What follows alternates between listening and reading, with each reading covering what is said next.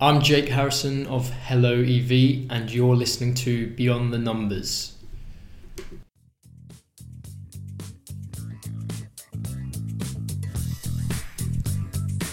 The world is warming up. Science tells us the ice caps are melting and sea levels are set to rise dramatically due to the level of carbon dioxide we emit into the atmosphere.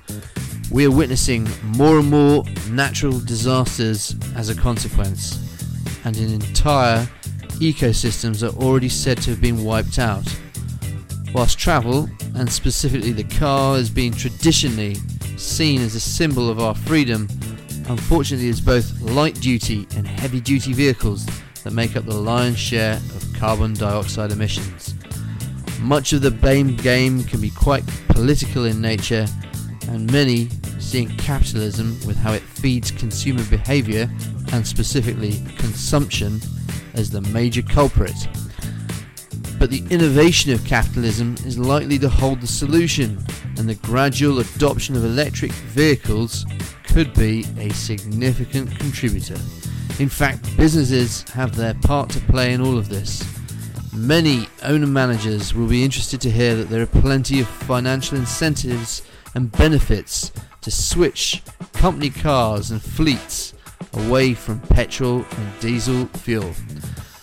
That's why, folks, for this episode of Beyond the Numbers, I spoke to Jake Harrison of Hello EV on why businesses should get in on the act as we approach the turning point that is the mass adoption of electric vehicles.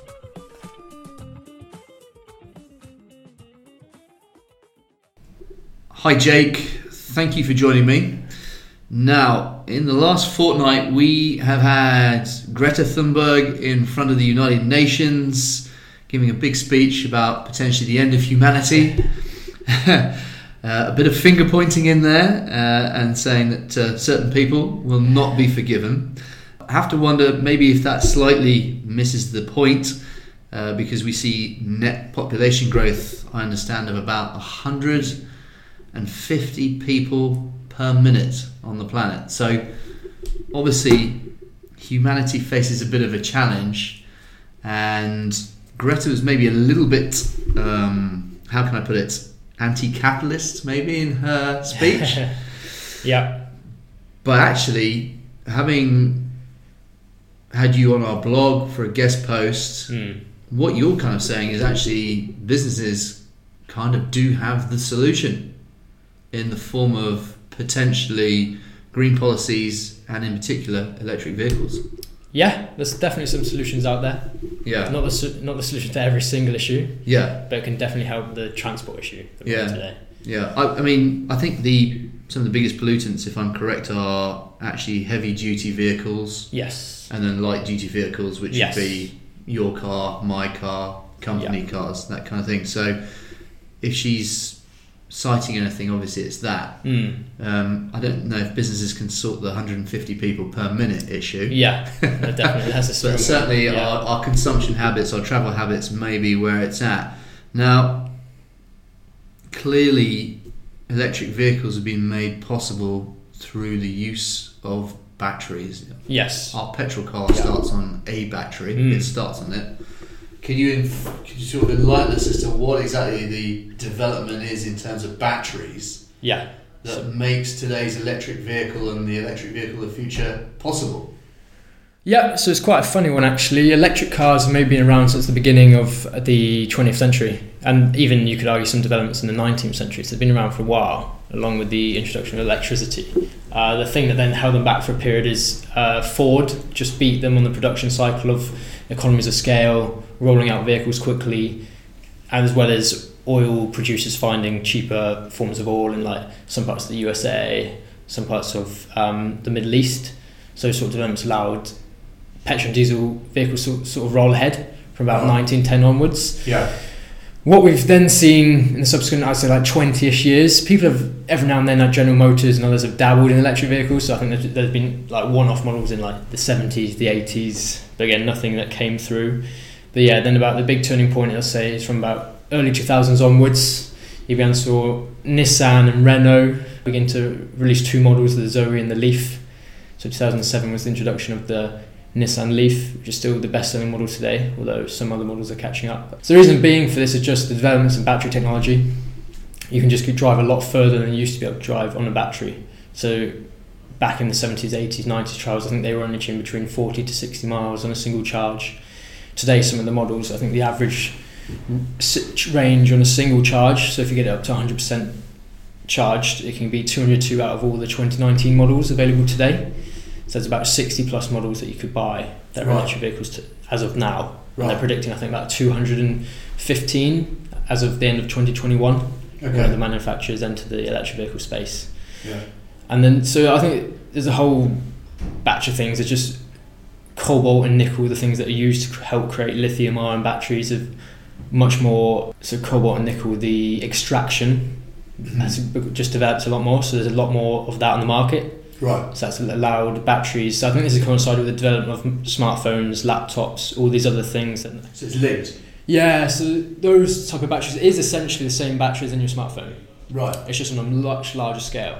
So it's developed- lithium-ion batteries. Yes. Correct. Right. but it's, they've put it in a vehicle it's sort and it's more cells packed into a obviously they've got more space to play with than a pocket sized thing Yeah. but yeah. Yeah. so it's similar developments have allowed all this to happen okay. coincidentally as well as brought the materials to market that have allay, allowed the battery to be developed Okay. it's been quite yeah Interesting. Okay. So, how many electric vehicles roughly in the UK market in terms of models available? so as of 2019 I'd say six, uh, it's 60 Sixty at the moment. Yeah. Okay. and So they're it's not, predicting 215 so it's and not 2020. just Tesla, because everybody no is that's what really they au think. fait with Tesla. It's Yes. got good brand recognition, right? 100%, And, and a yeah. huge amount of quality car Yes. you know, reviews, great quality car, very expensive. yeah Uh, but they've, they've been almost like the first yeah into a particular space of the market, yeah being both high. luxury and Mm. electric. yes And do they still lead the way in terms of distance on the battery and that kind of thing? I would say if you can afford it, it depends on the make and model you buy. So if Yeah. you're the S and the X, which are sort of their The Premium Model S, range. Model X, yeah. yes, and then if you buy their like premium range versions of those, because Yeah. the long range ones they're far out and head. But again, you need to have between eighty thousand to hundred twenty thousand pounds to achieve that. Which Yeah. is a significant sum or a high Significant lease investment, cost yes. per month. Yes.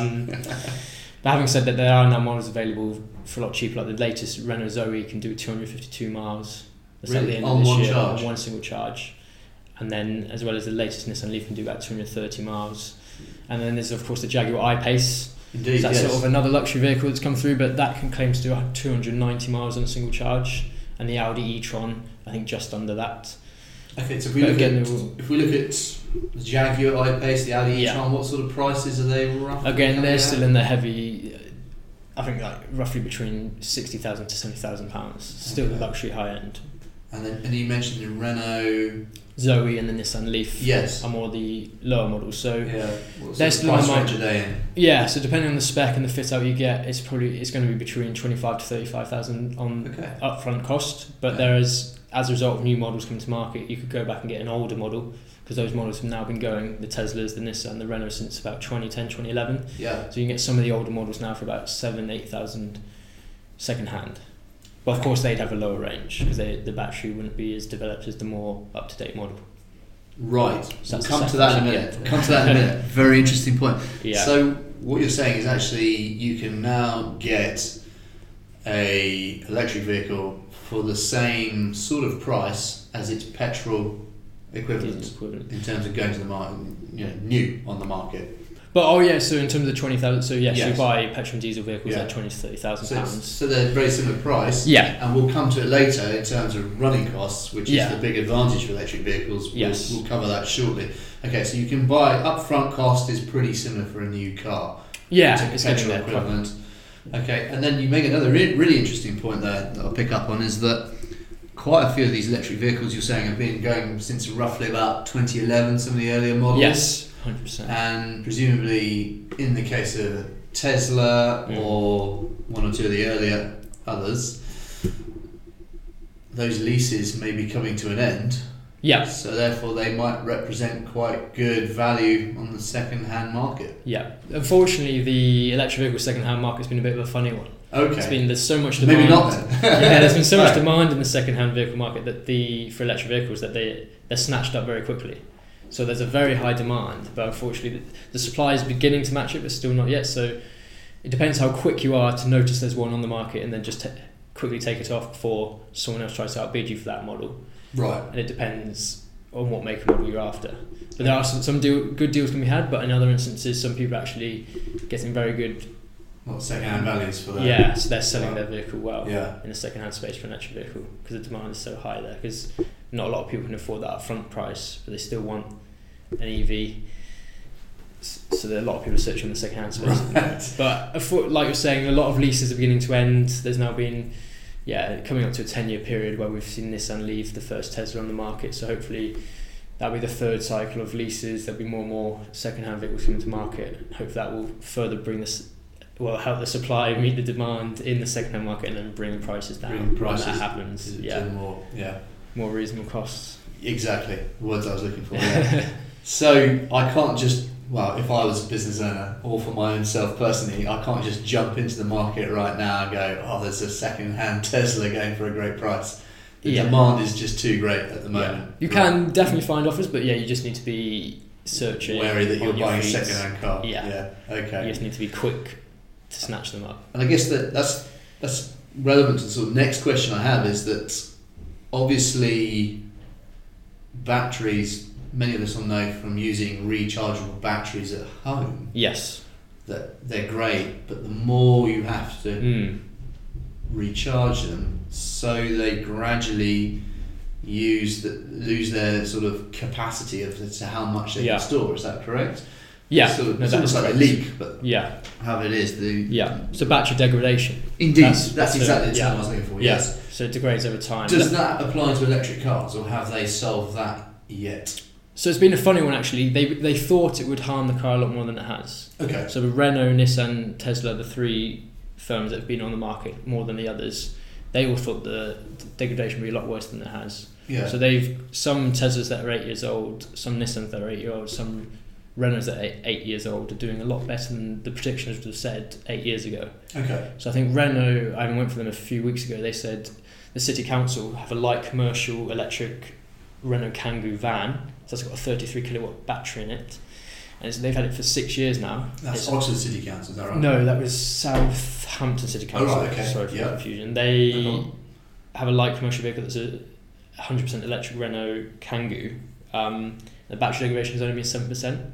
And they thought by this period, because it's quite heavily utilised by the coun- City Council in Southampton, Right. they thought it would have gone down a lot worse. Okay. So that's been quite an interesting learning curve. The other thing, there was a recent report earlier this year, in about April, May time, Nissan claimed that their, from their tests, their batteries are actually going to be roadworthy from a Leaf for 11 years.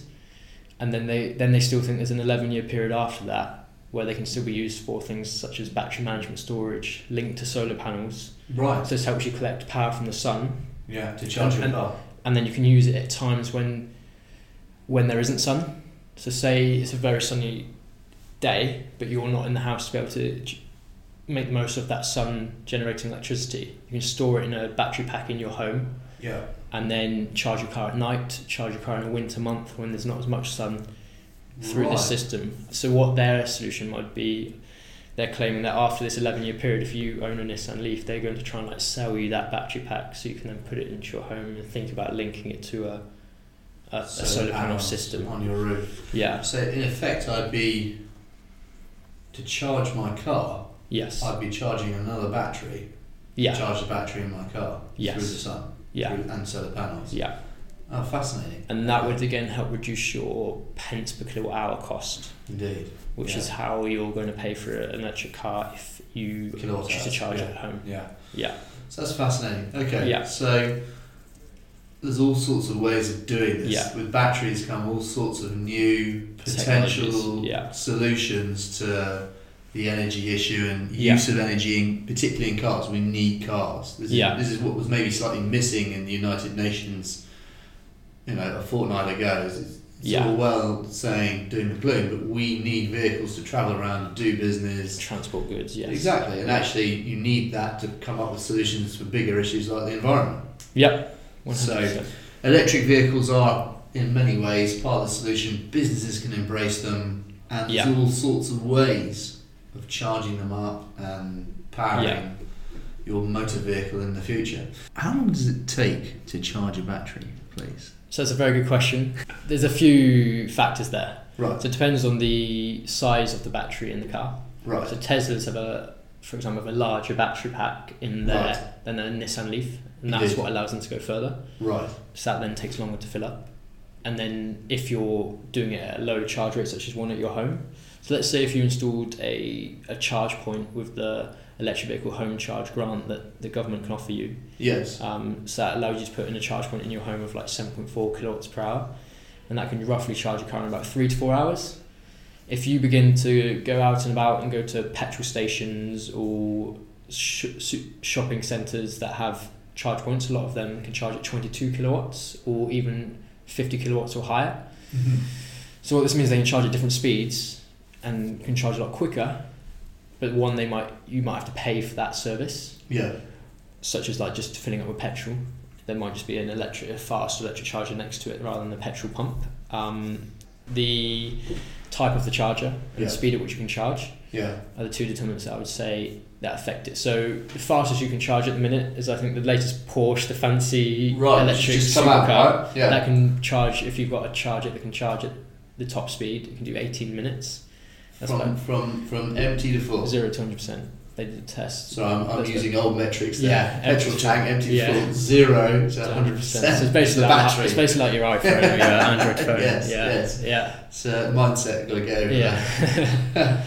wow. Okay. So it really depends on where you charge it, the vehicle involved, Yes. right, and the and the size of the battery. Yeah. So Tesla can go further, but it might take longer To to, fill up. charge depending Yeah. on where you charge it. Okay. yeah, So I think we're sort of getting onto the crux of it here. Is um, so I read, and you'll feel free to correct me on this. I read that apparently Tesla Model S, its battery storage of about 100 kilowatts. yes, Uh, if you charge during the daytime, you're looking at probably something like what 35p per kilowatt. that's if you charge it on these rapid chargers. So Right, that would be okay. a company putting the um, so the price of how much of the energy on the market, and then they're putting a bit on top to make a profit. To make a profit. So That if I went means- to a supermarket, for example. yeah, or a uh, charge point, or a petrol station Petrol that had station. a charge point. That's the type of cost you'd see. Right. Whereas if you were to charge at home, the typical cost at the minute, the rough cost is about fourteen to fifteen pence per kilowatt hour. Yeah. fuel energy and there are even some quite good deals at the minute with some of these new up and coming energy firms such as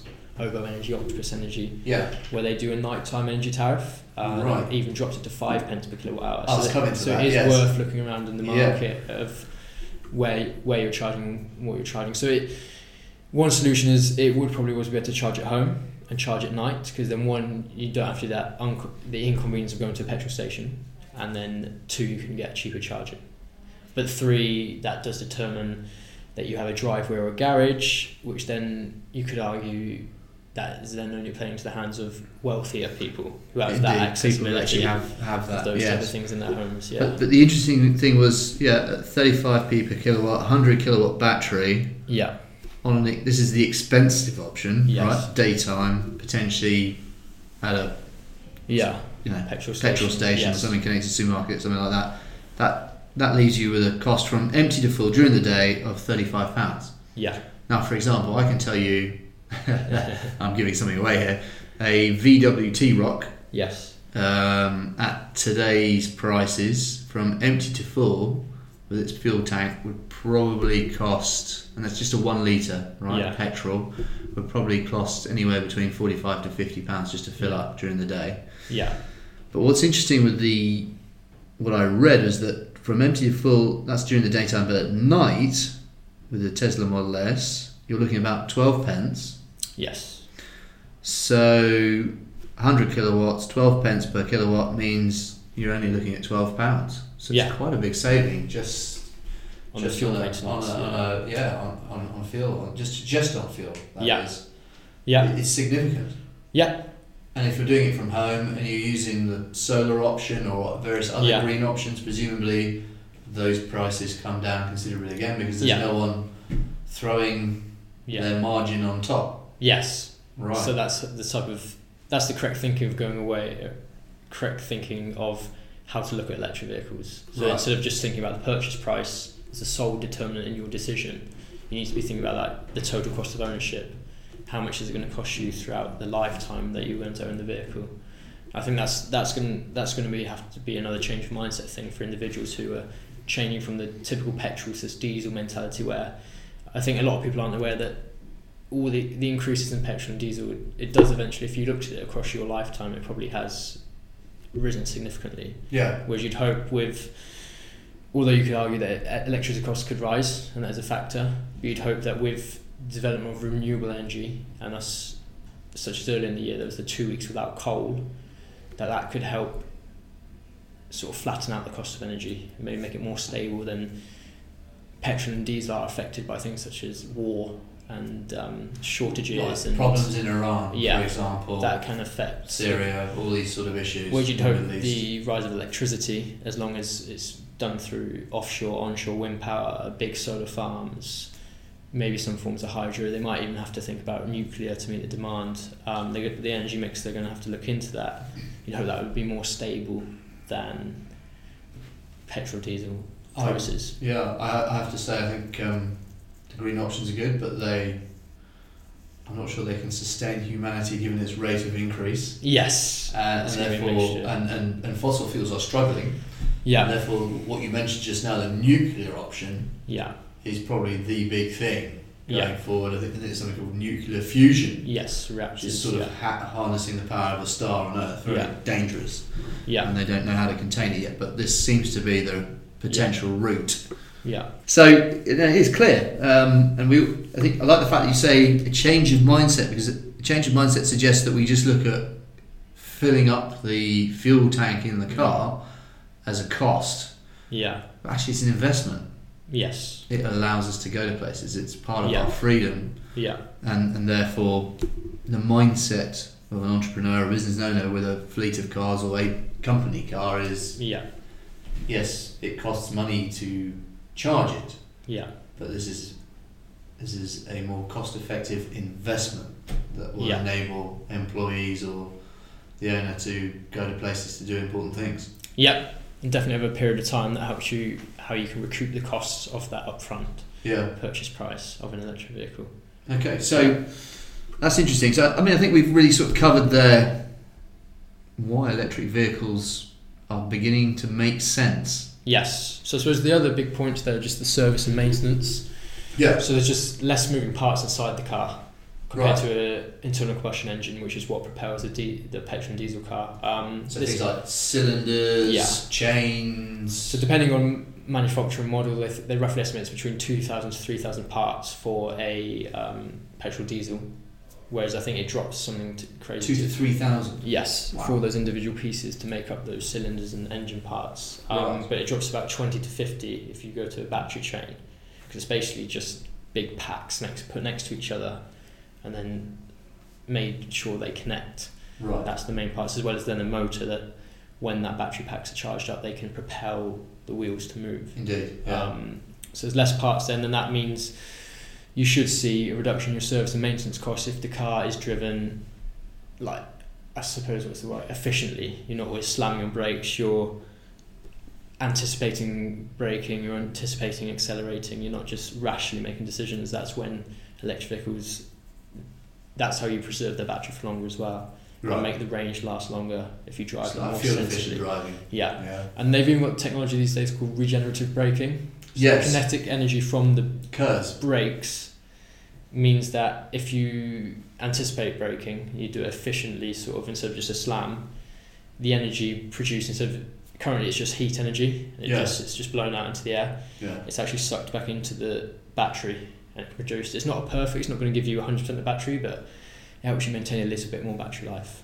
So Okay. that's another advocate of being sensible while driving. Is, is that what they call um, kinetic energy recovery systems? Is that right? Curves. Uh, good question. That's something I'll have to I- catch up on. I think- afterwards. I think- Yeah. The only reason why I, th- I think they Is it used to F1? use something like that in Yeah. F1, yeah. I don't know if it's, It's the probably same similar, concept, yeah. okay, so so servicing is potentially a lot cheaper because there are far less moving parts. Yes. Okay, insurance. Very Insurance similar, is a tough presumably? one. So unfortunately, the way it stands now, it's Yeah. actually a bit more expensive. Right. And the reason for doing this is the breakdown recovery services, so predominantly AA and the RAC, as well as there are others out there Yeah. today now, but they're the two still major players. Um, they just don't have as much staff and as m- many people trained as to what to do if an electric vehicle breaks down. And then the insurance providers then think this is a risk, Right. so then they've put the prices up while This there's breaking this down car is seen as a risk. yeah. Yes. So while this sort of period of training new employees, making sure people have like dual skills, because there's gonna be a transition where we're gonna see probably petrol and diesel and electric cars, and as All they at merge, so the same you need time. sort of all these type of skills in your employees while this is going on, and the breakdown and recovery firms are figuring this out. Yeah, just the insurance actually is a bit more expensive today. It's a little bit more expensive, but you can weigh that up with the you know, Lower fuel costs, energy sort of it makes fuel sense. savings. Yeah, Right. Okay. yeah, The improvement in servicing costs, Yes. presumably. Okay. The cost of charging we've covered. So. okay, and you, you sort of mentioned we're, we're sort of into a transitionary phase. yes, Right, so already we have Teslas, Renaults, Nissans. I think you know, Porsche got theirs, a Jag. yeah. I think VW is said to have a lot of technology in this area, but I don't know if they've released much. So they yet. did an e-golf as sort of a Yes. tester. So Yeah. that was just basically a golf, the same body and exact same style Yeah. as your typical golf, but they just put a battery in just so Yeah. they could do it. Unfortunately, low range, so it wasn't that well received on the market Yeah, for how much it costs. But next year they're doing a whole new range that's entirely electric, right. dedicated to electric, and they've been buying up sort of startups and battery cell makers in this field to to be able to do this. And then there's a big range called the ID range coming up next year. So it's going to be like an electric camper van, a sort of Golf S car called an ID point three, as well as a few other models coming to market. Golf, popular company car, Yeah. right? Yeah. So, okay, so one of the world's biggest car makers, along with some Yeah. of the others we mentioned, is also entering the market on this. So, yes, it's safe safe to say we really are in transitionary phase now. yes, um, and this is the beginning potentially of the end for petrol. I know it seems a long Yes. way off, but once once you get the alternative coming in and people are Yeah. adopting it and using Yeah. it, so this is beginning the end for petrol. yes. Okay, so we covered cost of charging. What about the infrastructure? We said Yeah. you know some petrol stations, supermarkets, your home, but if you're out and about, Yes. we're on a long journey. What do you do? You know, you can't be certain yet No. that That's- you're going to find a charging Yeah. point. So, is there a solution to that? Is there something electronic or Yeah. mobile based that you can use So there to, are. to locate charging areas? Yes, there are a few, few solutions out there. The government has actually been quite good in the last few months of releasing money into the sector. So Yeah. they've awarded multi-million pound projects, and there's a, there's even two going on in Oxford, such as Park and Charge and Virgin Park and Charge, that are going to allow more charge points to come to the area. Um, but yeah, you're right that it is a, again if you're going to do a long journey in an electric vehicle a- above your range and you know you're going to have to stop you are going to plan this and one of the Yeah. best ways to do that is to sit down with a company called zap-map.com Yeah, and this tells you all the charge points up and down the United Kingdom. yeah, Um, the one downside to this, and this is where technology is going to hopefully come through later, is it it's not always entirely reliable if the charge point is sort of booked by someone else. If there's another car in its way, um, if if it's down for service and maintenance, it's not always entirely. It's a very it's a user based system, so users report themselves to those things, so it's not entirely always up to date. It's not the manufacturer updating it. But what we hope to see in the future, the next point of like development of charge points, it's going to be mandatory for them to sort of have these features where they let all the applications where you book them know that they're down and they're sort of down for maintenance. It's maintenance, there's there's yeah. a car already in that spot, you can book them. So if, if you're fortunate to be a Tesla owner, there's such a thing as the Tesla supercharger system. And that's a bit more, more ahead where that's like an app based system. It tells you where all the charge points are, it tells you wh- if there's ones that are available there. yeah. So all the other manufacturers charge points are going to do that in the future. And what's been announced earlier this week is a thing called a roaming agreement. Right. So how it was before, I'd say last week, is it was a bit confusing where you either had to be a member of about 12 different apps. 'cause Right. There's so many different providers. So then you pay up through the app and scan your phone and the system and it lets you charge. Um, the roaming agreements meant you only have to be a member of one of the apps, but you can now access all of the different manufacturers. This is going to help alleviate headaches. Okay. As of, and as of next year, next April, the government has made it mandatory that they have to have contactless payment. Okay. Again, the only problem with relying on contactless payment is the apps are going to become increasingly clever. So it's the hardware of the charge point and tell you like if they're booked and if you want to book them for a period. If you're relying on just rocking up and paying by contactless, you can't be guaranteed that there'll be a charge point free. Right. So that's why sometimes it's worth having an application, and hopefully you'll see these improvements and software updates in the coming months that tell you that this one's free, this one's going to be in free five minutes, this one's unfortunately down with service and maintenance, and hopefully all that information just you'll be able to access it via phone. So for Smart. short journeys, it works well. Yes, For very much longer so. journeys, the infrastructure is it's catching up. it's, it's beginning and it's yeah, it's on its way. Is Yeah. kind of what you're saying. Okay. So I think this this gets to the sort of heart of what you've discussed in some of our blogs. yeah, is that electric vehicles are becoming a viable alternative to a company car or a fleet of Yeah. company cars.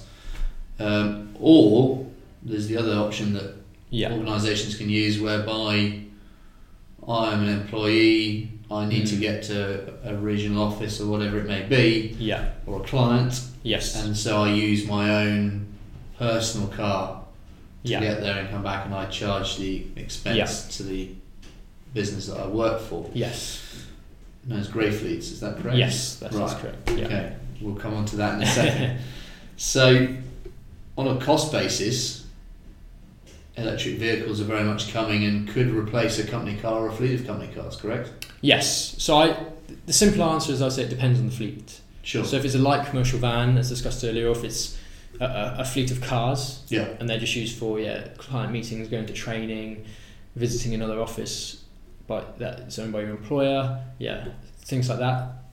Th- They're perfect, especially if you're a very sort of location-based business. So you only work in Oxfordshire, or you go to the surrounding counties, and you're not driving up and down the country. As a Right, but salesperson, I for mean- example. London and Greater London. Yeah, that have the ultra low emission zones coming in, as well Yeah. as there are much more of those about to come into force up and down the United Let's, Kingdom. and let's other talk about that cities. later as well, yes, for sure. So I'd say if those are the, your fleets, this is very, very much achievable today, and there are cost savings to be had. As long as you again needs to be making the utilisation, and that's where then it should maybe be encouraged that if a lot of your vehicles aren't achieving high utilisation, why don't you just sort of bring down the number of vehicles you own Right. and then install smart a smart solution such as a hardware piece that allows the phone to become like a shared uh, the car to become a shared one, bookable and unlockable by your smartphone.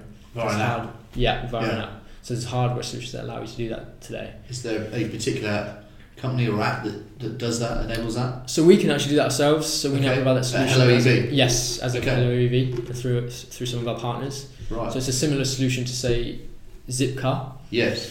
But instead of Zipcar all owning all of the cars on the road, the idea here is there's a lot of fleet cars around that maybe are once they get to 4 p.m. they're not used or they're just stuck in a car park. Right. So why can't these then be opened up to employees outside of business hours, which then the app can allow to do this, and then the employees can maybe even be charged a small fee for that per pence per hour. For Well, personal usage. Yes, Right. and yes. then that could help recoup some of the costs for the business, so Right. potentially another revenue stream, and then as well as it can help to discourage single car ownership if you're fortunate enough to have public transport or walk, walkable routes or cycle lanes to your workplace, you could try and encourage the use of that. If employees know when they need to run an errand or they need to go on a weekend trip, they can book a car Yeah. available for them. Okay. Yeah, because unfortunately, the way it is now, a lot of cars are actually a bad investment decision for a lot of individual people. Unless you're doing a very high mileage, as soon as you go out the dealership with one, the value drops so significantly. Unless you're driving every day, um, it's, they're not really worth having. And the, the car manufacturers got away with uh, Yeah. sort of a lot of uh, uh, maybe brainwashing is probably a strong term, but they've uh, Influence. influenced a lot of people that owning them is always the right case, but it's, in so a lot of cases it's not. It's a very expensive asset to have that does lose value quick. Presumably, it's an expensive value to have, and it loses its obviously it loses its value quickly because you, the moment you take it off the forecourt and it starts rolling, it, it loses money Yeah, um, rapidly. Those first year or Yeah, two, yeah. is greatest decline in value, right? yes. But um, the other, I guess, it's not very efficient. or effective, is it? Because I Yeah, think I read somewhere that we, s- most cars spend 80 to 90% of their time parked. parked, Yes. so they're not in use. Yeah. So then, the, if there's a solution whereby more cars were open to be shared, that could help. Yeah, free up car parking spaces, potentially reduce congestion if you were then sharing with other people while going on your journey. It's a few. Again, it's a mindset thing and a few things we're gonna have to be thinking of. So the, the big message is if you've got a fleet, Yeah. you need to start monitoring how often is your fleet actually in use. Yes. And then can you reduce it Yes. down? Can Yeah. you replace it with electrical vehicles? Electric Yes. vehicles, uh, and then manage the th- fleet through an app booking system or the like you've just described. To encourage sharing and then And, and get so high it's utilisation. effective use of assets help in reduction of um, costs. and reduce Yeah. the cost of investment. And then hopefully it would reduce the tailpipe emissions as well, because if you want electric, so they don't produce emissions in their use. So they Yeah. do produce emissions in their production, but not during their Depends use. how you charge. Well, it depends wh- where, yeah, it where depends it's charged where from, they're and charging how. and where But, they're yeah. getting from. Just Yes. go back to the nuclear argument. Yeah. yes. Okay, so there's, so there's that. I mean, some business people out there might be thinking, yeah, that's all well and good, but I don't have company cars. I let people use their own private vehicles, and that works just fine. What, what would be the issue with that then? Yeah, so there's quite a few arguments. I think a lot of people have been having grey fleets in as company policies as maybe it's Yeah. just an easy thing. It's sort of out the way. They don't really have to deal with it. Uh, but there's quite a number of reasons why you should begin to look at it and why it is quite an important thing. So, 45 pence per mile is the current rate that HMRC says you have to reimburse an employee if they Yep. drive their personal car to a business related event uh, for the first 10,000 miles for that employee. So, that's quite a high figure Yep. for one. Two, the average age of these vehicles owned by employees is something like 8.2 years. So, they're not that Not old. Yes, that's That's what right. the British Vehicle Leasing BVLRA Leasing and Rental Association said in a report a few years ago. Right. So very old vehicles a lot of people have, which means they're not as well ma- maintained, they're not as well serviced. And Another another risk. they're at risk of more like breaking down, so then there's less productive for your Or an employees accident. or an accident if they're not well looked after. Um, So the question then is, who is that risk to? Yes, that's another important point. A lot of, I think, companies maybe don't have the time. They're not checking if their employees are. If you're driving for business and personal use, you need to have an insurance policy that reflects that. Yeah. But we've seen that a lot, a lot of businesses and organisations aren't actually checking their employees have these in place. So if, if, if your employee was on the wrong type of insurance, but driving for business, there's a potential you could be liable as an organisation for corporate manslaughter if there was An a accident. horrific accident on the roads. So touch wood that never happens. But these things, they could there is a there's a risk there to be had, and that should be these things should be thought of because that could be quite damaging to an organisation if that I mean, was to I occur. mean, well, how could you check it other than someone's word?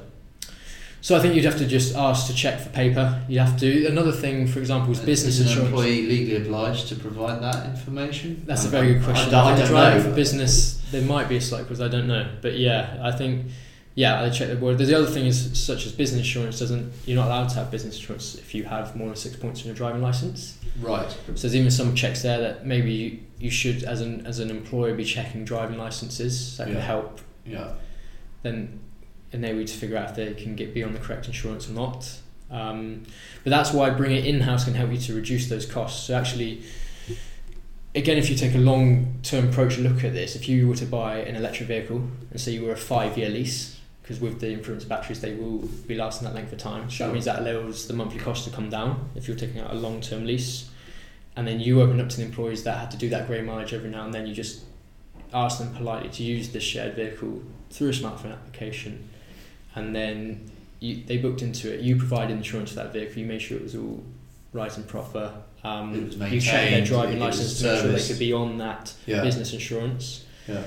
Then, as long as the utilization, if you're getting between fifteen thousand and twenty five thousand miles per annum, you can get about th- between thirty to forty pence per mile. Cost ratio, which is better than the forty five pence per mile you're paying for your employees anyway. Right. So it's So definitely it's a cost- saving. Yes. The more miles you do, the better it is. Yes. Yeah. So if you have a large grey number of grey fleet drivers, it is definitely worth looking into.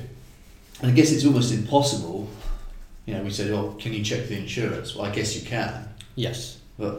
checks of vehicles, checks of employees' vehicles. How are you going to do it? You know, Yeah, It's so very if going difficult. back to your growth fleet, yeah, you can't. we all know that we've all had services where we've had a service and then maybe you know the vehicle's as you say eight years old goes in for a service and it's MOT comes out and then next thing you know two months later it's got a fault yes, so so yeah, very difficult for an employer to monitor all of those monitor things. all those a lot of things. people don't have the time to be able to do that. uh, I'd so be Um, it's curious time, I'm not saying resources. you'll know the answer to this but I'd be curious to sort of know if the vehicle's found to have a fault in it and it's in an accident who's culpable in Yeah, those is it then brought circumstances back into the employer?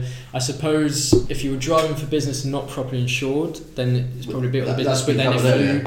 if you then failed a test knowingly and then drove in your car, yeah maybe it'd be half the and half. individual or half Because maybe and because half. you were 'Cause driving there's for business, Still but over then something you- employed to check, is there? I assume. Yeah, because you're driving for business purpose. Yeah. Yeah, So the So vehicle is you're carrying out work is, is for through business your- purposes. Yes, Yeah. for that period. If it's in working hours and you've been required to go somewhere as a, re- as a result of business. So there are risks to gr- grey fleets that Yeah, maybe people, people- don't necessarily No. always think through fully No, or realise. yes, Okay. So it's definitely. to EVs again, it's another good case for E EVs. Yes, and they're easier to be maintained, easier to be looked after. You'd hope that the All, service all maintenance the cost would be- benefits we mentioned earlier. Yeah. would be lower. Okay, so we also know that um, things like emission zones Yeah. are very much here and coming, as Yes. in more coming. Yeah. Can So you tell us a bit more about some of that. yeah. So as probably a lot of people are aware, especially in the southeast, there's been the ultra low emission zone, so also known as ULEZ in London. So this is now a charge on top of the traditional congestion charge you'd have experienced anyway. Right. that's come into force that means all cars that don't meet a certain sort of emission point, so it's a certain grams per mile Yep. of emissions are charged. CO two, right? CO2 Yeah. um, are charged a certain fine. Yep. And then there's another fine that's come into recently is if you're having one of these dirtier vehicles and you park in a in a central area, I think it's ju- certainly in zone one at the minute, it might have been rolled up to zone two in London, in you're, terms of the underground zones. Yeah. yeah, you're charged a higher fee Right. for parking. For and parking. then your lower fee if you turn up with a green vehicle. There's a Okay. few other measures come to- into force, and then Birmingham and Leeds were going to follow suit. They were there's a few acronyms flying around that are going to cover all these. So clean air zone is the wider term, Yep. and then places such as London, everyone's coming up with their own sort of individual acronym. So Oxford is going to be called the zero emission zone, for instance. It's going to Right. be three or four central streets right in Oxford, and it's just Right. going to be applied It's a to very small zone, isn't it? As Yeah, it's saying, and for in- the in first- Oxfordshire, in Oxford, sorry. Yeah, for the first three years before it's rolled out to the wider city, um, it's just going to be sort of light commercial vans and vehicles that are sort of parking or idling, so sort of Yeah. delivery vehicles uh, Yeah. within a certain time period. So as long as if you were before or after there, you can still drive with a, a dirtier vehicle, but then you're going to be enforced somehow. They haven't announced how yet, but if you do it within that period, you could potentially be fined heavily. Yeah.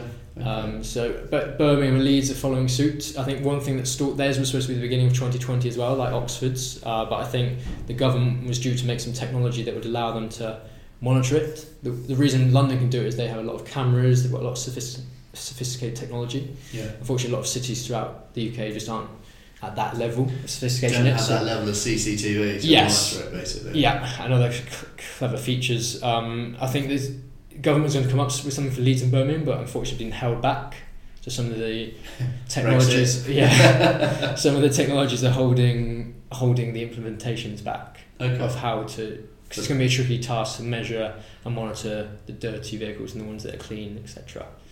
But, But this, is, this is something that's coming, presumably Yes. a great revenue raiser for the government, potentially, with all the Yeah, I'd say in the petrol next. and diesel vehicles on out there emitting CO2. Yeah, Yeah, if they can charge them extra for parking, they will.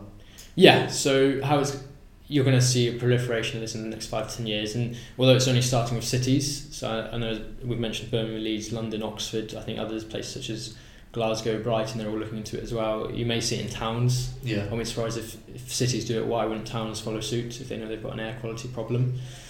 Um, so yeah, and it's also going to affect individuals as well. So in London, it already affects individual drivers. In Oxford, it's from twenty twenty five. It will affect you as an affect you as an individual, and Yeah. that's the date it rolls out to a wider area as well. So if you came in for shopping, you could be at risk. At risk. Um, the other important thing to note is maybe workplace levies are coming in, and what this Okay. means is businesses who have car parks. This has been in Nottingham City Council uh, implemented in 2012, and other cities are beginning to take note. I think Oxford are now doing sort of a report on whether to introduce it or not. If you own a car park, they think they think they're going to tax you for each car park you have. Okay. And then this might encourage you to come up with an innovative solution, such as car sharing, such as using more public transport to get to to encourage employees to get to work, Yeah. and then encourage things that way. So that'd be as an employer, that'd be something to look out for as well. Work, workplace levies and why you should keep your eye out on thinking of innovative solutions of moving your employees from home to work and from meeting to meeting. Wow. Things to keep up to date with. That's interesting. Well, one thing we didn't sort of really cover was um, taxation of the vehicle Yes, very good point. and, and things like MOT as well. Yeah. How, how, how does that work for electric vehicles? Is it different? Is it, is it I think cheaper? MOT is roughly the same. okay. I think you'd hope to see this just, I think it'd be the Just need service more cost. suppliers to be able to do it, Yeah, presumably, but do for- it well. Yes, Yeah, that's the correct okay. way of thinking. And the vehicle excise duty, that's where you save money at the minute. Yeah. So it'd be interesting to see if they introduce something else to then. What, what sort of saving do you achieve on vehicle excise duty? I think it's about 100, you don't have to pay, it's a £100 fee per year. You Okay. do not have to pay, I believe. No, yeah, that is correct. Yeah, Okay. So that's the tax, as well as if you're fortunate uh, enough to have a company car scheme and you get benefit in kind taxation applied to you as a result of that. If you have an electric vehicle from April 2020 onwards, that will be zero percent taxation. So Okay. you're, you you you will have higher take home pay Okay. if yeah. you're an employee who has that option in the, within their company, and you choose a zero emission uh, battery electric vehicle that is 100% electric or a hybrid that can do over 130 miles on a single charge. On a single charge. Right. Wow. Yeah. Yeah. to achieve that. Excellent. So, what's next with E EVs? Very good question. So the big what's coming around the corner. Um, so yeah, I think it's all the things we've discussed. So the cars are going to just get smarter and smarter. They're a bit like phones. They can if they if you connect them to your Wi-Fi, so Yes. if they're near your home, um, they can update automatically. And this may mean Software updates. yes, Okay. so that's how the cars Patches, that yeah, kind of thing. So that means you won't need to take them into a, a manufacturer or a service place just to get them updated with software, which is quite a nice feature. The oh, up, So the car will detect its own faults potentially. yeah, maybe warn you about that. I think some That- of that's the a big modern thing, cars isn't it? do- Plugging in to Yes. detect electric faults. yeah, You automatically get charged by Ford or whoever eighty pounds just to plug it in. yeah. so yeah, these cars will get smarter. There'll be things such as like battery management, storage, more so, so which will allow you to like collect energy, charge your car with that energy at a different period, so you don't always have to charge when the sun's there. There's another important development coming coming called vehicle to grid.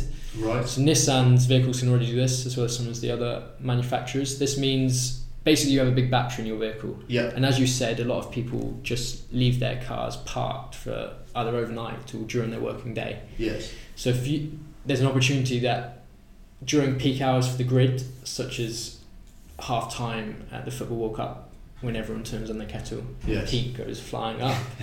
this energy in your battery Grid goes down. yeah, the grid goes down. So when the grid needs more, if everyone, well, if a lot of people have these now, big batteries just sat in their driveways, garages, Right. Wherever it may Less be. reliant on the national grid. they can sell that energy back to the grid, Ah, okay, right. and then the grid can help to just normalise things. So at peak times they take energy, at off peak times they put it back into your car. So you're gonna see that, and then you'll you'll it's be like energy sharing a little bit. yes. So and you'll be able to make money from that. Okay. So as an individual, you could sell your power back to the grid So if at my peak time. usage is low during peak times yes. and not too high during off Yeah. peak, Yeah. Yeah. then the surplus I can sell back back to the grid. Yeah. at, at, at, a, pro- at a profit. Yes. Essentially. So you'll probably begin to see that in like there'll be more smartphone applications that come through doing this. Maybe the manufacturer of the vehicle you buy will introduce their own smartphone application that maybe you just get a notification on your phone going the, the grid needs more power. Are you happy to sell it back to them? So that suit businesses with a lot of people making use of vehicles on night shifts or that kind of thing. Yeah. Right. So they could okay. get vehicle but the yeah. And So- presu- presumably the batteries lifetime. Yeah, they'll get better will and better. Improve, The range will rate get of better. decline will improve, although you're saying it's pretty good already. Yeah, so there's a few advancements coming. So there's about they think they're just going to pack more and more cells into the batteries. So this means Right. you'll even from the same size battery you have now, you'll be able to get more power out of it. and Okay. You'll be able to go further. Um, they think other things are happening, such as solid state batteries, batteries made out of graphene and foam. And they, what they Right. hope this means is the downside to having an electric vehicle is that it's still made from the battery is still made from a rare earth metal Right. and a lot of these come from uh, normally less economic developed countries such as the Democratic Republic of Congo. Yeah. And there's Africa, been yeah. there's been reports the of continent of Africa. Yeah. there's been reports of not very good working conditions, child Yes. labour, Yeah. um, where these batteries are made. Ever since even when they're being made for laptops and phones, it's the same issue. Yeah. Um, so what you'd hope to see if there's another development that comes along, that one is maybe made from more recyclable material, more material that's easier to get hold of, And, then lasting hopefully- longer. lasting longer, and then hopefully Yeah. it will mean less people are exploited.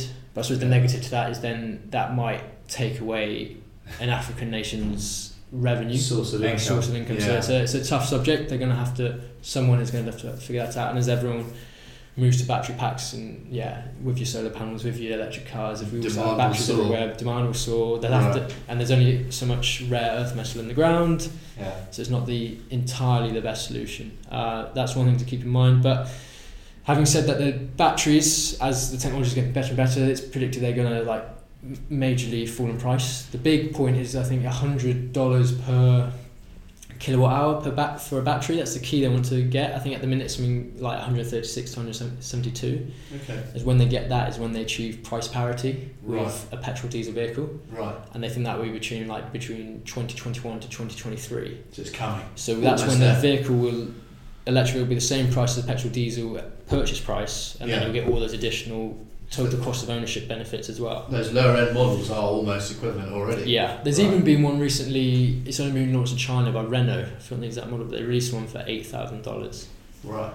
and that's a very, very low mileage car, but it's- they're, they're selling it as a city car. So it's only for people who live in cities. They know they only do very short trips to just buzz around the city.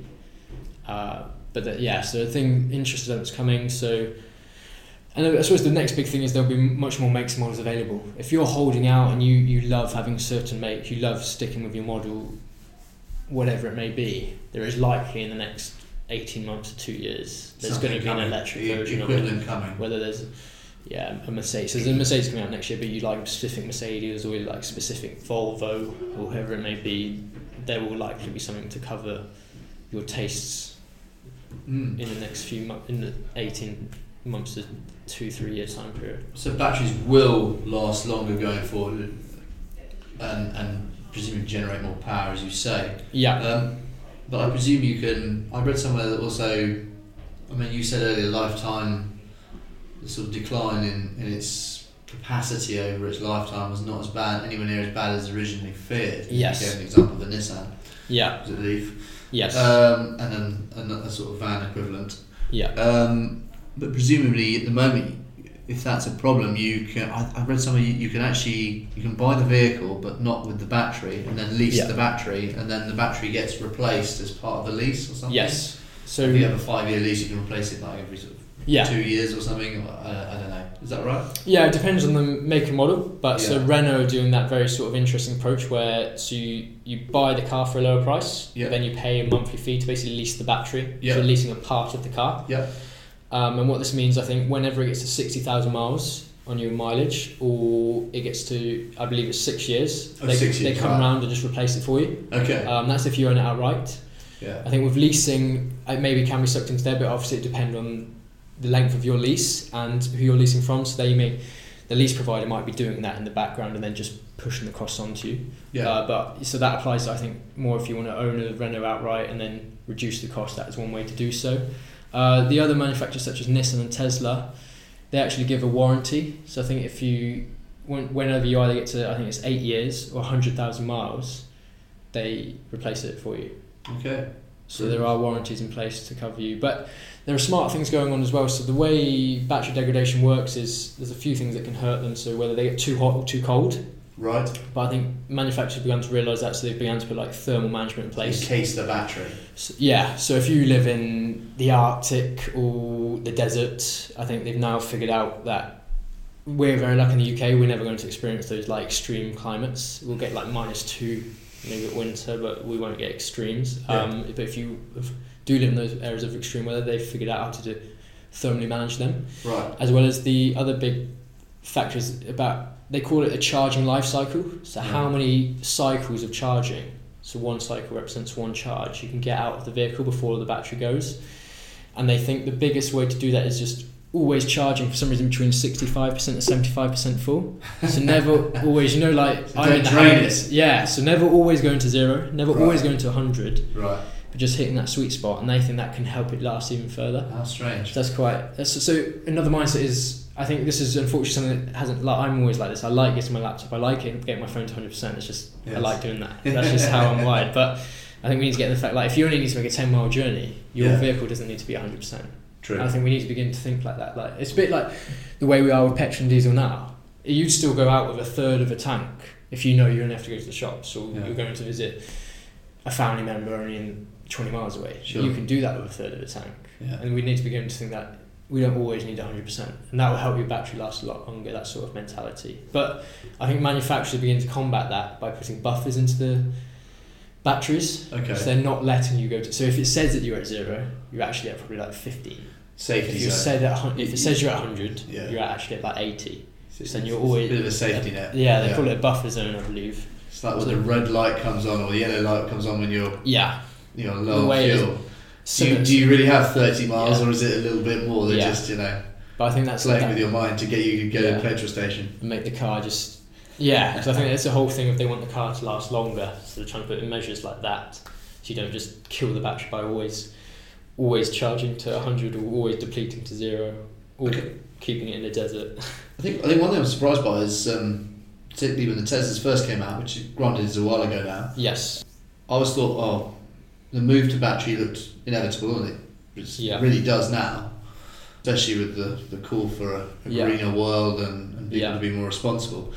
But I always thought, well, move to battery would result in a lot of the electronic gizmos coming out of the car to allow the battery to do the prime objective solely, really, of powering the vehicle forward or backwards. yeah And yet, Teslas are absolutely full of technology. yes Uh, you know, it's probably the biggest screen in a car is in a Tesla. I can't remember which model it is. X. yeah the big massive Um, yeah But presumably, there's smart systems in there that sort of say, well, you don't need to be operating this, that, you know, air conditioning. Uh, yes radio and you don't Yeah. need to So have presumably, this it's all quite smart. It's quite smart power usage going on within the car. Yes, they Yeah. learn from that, especially the Teslas. Teslas are renowned for just being a bit more sophisticated, a bit Right. smarter. They've had a bit of a head, a jump start. Some of the So it's manufacturing intelligent energy usage Yes. of the battery. Yeah. Okay. So it's- the other thing to note about that is what you're saying is Tesla's gearing up for. They think their vehicles will be a fleet of driverless vehicles in the year to come. That's So they're, where I was going. They're putting all these gadget gizmos in, so you can just watch films, you can read the news, you can Yeah. listen to Spotify, Yeah. or whatever, while on your way to work or a meeting. So the Well, I battery, was driving. battery capacity will have to improve because once the car goes driverless, it's Gonna be used all the regularly time. connected Yeah. and constantly um, thinking about what's next to it, around it, in front of it, behind it. Yeah, All these sensors will be constantly feeding into a, a, a chip, a central processing unit. Yeah. So, so the, the onus is for battery storage to be even better and the Yeah. capacity to be even greater. yeah. Especially if then the car's being sent off to collect other people all the time, and basically it's just trying to be hundred percent utilized, just used twenty four seven. Um, But yeah, one thing important that driverless cars just they aren't entirely the future. Yeah. Um, as you see with Uber and other private hire apps, you can choose sort of single booking. yes. So it's not always pool booking. Yeah. And what this could mean is if we just have a proliferation of driverless cars driving around picking everyone up, uh, it's just going to event a mass traffic jam. Right. Especially in there's a report earlier this week, and so European and our road our road layouts are older. They're not as sophisticated. We're not as a new country as the US, but even the US is going to damage the US because they live in traffic jams in a lot Yes. of major cities anyway. But Yes. we've got even narrower roads. Yes. Um, we've got older infrastructure. So it's ch- more It's- challenging on driverless Yeah, they're technology. going to have to work out a way of discouraging everyone just taking single use trips. Like if you've got if there's a driver's vehicle with five seats, you make sure it's got five people in it. That's how you're going to have to help reduce congestion, help reduce other problems, help reduce yeah huge traffic Okay, jams. so we, we really got Um, the blue sky sort of thinking of this, but Yeah, okay. but there it's- are some issues still to solve. Yeah, I was thinking. I think another one is the ethical issues for driverless cars. Yeah, If- and battery If it's an production. accident, if it's an accident, Yes. how does it decide what and who? If it has to hit someone, who does it hit? You know, does Yeah. it hit the cyclist, the motorcyclist, or the Yeah. car coming the other way? So there are all sorts of Yeah, it's the government and interesting lawmakers. dynamics at play as to Yes. what are the rules governing an autonomous vehicle Yeah. in terms of how it thinks. Yeah, definitely. Okay. Well, that's brilliant. Um, thank you so much for joining me. Is there anything else that we should know about before before we wrap this up? yeah, I suppose so. Yeah, Hello EV, we're just here to help. We offer free fleet analysis to all SMEs, local organisations, charities in Oxfordshire to help them just understand if they can have electric vehicles in their fleet Yep. and if there are cost savings to be made as well, and as well as if there's an opportunity for them to become shared electric vehicles. Yeah. It's not just have a. So you work with loads of organisations doing this. Yeah, so we've been fortunate enough to work with the County Council in Oxfordshire, City Council in Oxfordshire, in Oxford City Centre, um, the University Yeah, in right. Oxford, Okay. and Yeah. then as well as a whole host of SMEs and business parks in that Okay. region. So you help them with their with their fleets. Yeah, we With help car to, fleets and yeah, converting them to electric vehicles. data analysis, any advice they have on grants, on um, yeah, charge points, infrastructure, making some models. So there's um, a lot of uptake already. Yeah, uh, we're seeing what I'd say now is there's a lot of talking about it, and a lot Yeah. of I think people preparing Like to get their this. head, their mind and head around it. But Yeah. the next day, unfortunately, there is still that high upfront cost. So if you're not in a fortunate enough position to be able to have that five to ten year thinking, so you may be an SME, you may not have that in your cash flow. It's still a, it's still a Yeah. big ask to be Yeah. able to think in that sort of long term mindset. You Sure. might not be able to ach- achieve those efficiencies if you can't fork out that So upfront it cost. depends So, on your sector, your, your organisation, the demands, Yeah. the travel yeah, within that. and yeah. if you can afford to do it with And your you have the resources money, available, yeah, yeah, yeah. So there's a f- lot, as well as it's not the perfect solution. We are going to have to see cities redesigned, towns redesigned um, to enable more walking, cycling, public, uh, public transport. All those things are going to have to improve. So just changing one e- petrol diesel to one electric vehicle is 100% not the solution. We yeah. have to be Okay. thinking more radically to help solve these issues. Brilliant, Jake. Thank you very much. No, thank you The, for uh, having me. The uh, revolution is coming. Yeah, an interesting few years to come. Yeah. I think. A big thank you to Jake for joining me and being so informative. I look forward to listening back to this episode in a few years' time to gauge how things progress compared to the current predictions and the challenges we face at present. Be sure to tune in as I'll be back soon with another interview. In the meantime, do subscribe to Beyond the Numbers on your preferred podcast app you can get in touch with your feedback using the hashtag beyond the numbers and you can tweet me at thompsoncst and at wellers sme beyond the numbers is a wellers production till next time i'll leave you with another quote from the english naturalist david attenborough Human beings are good at many things, but thinking about our species as a whole is not one of our strong points.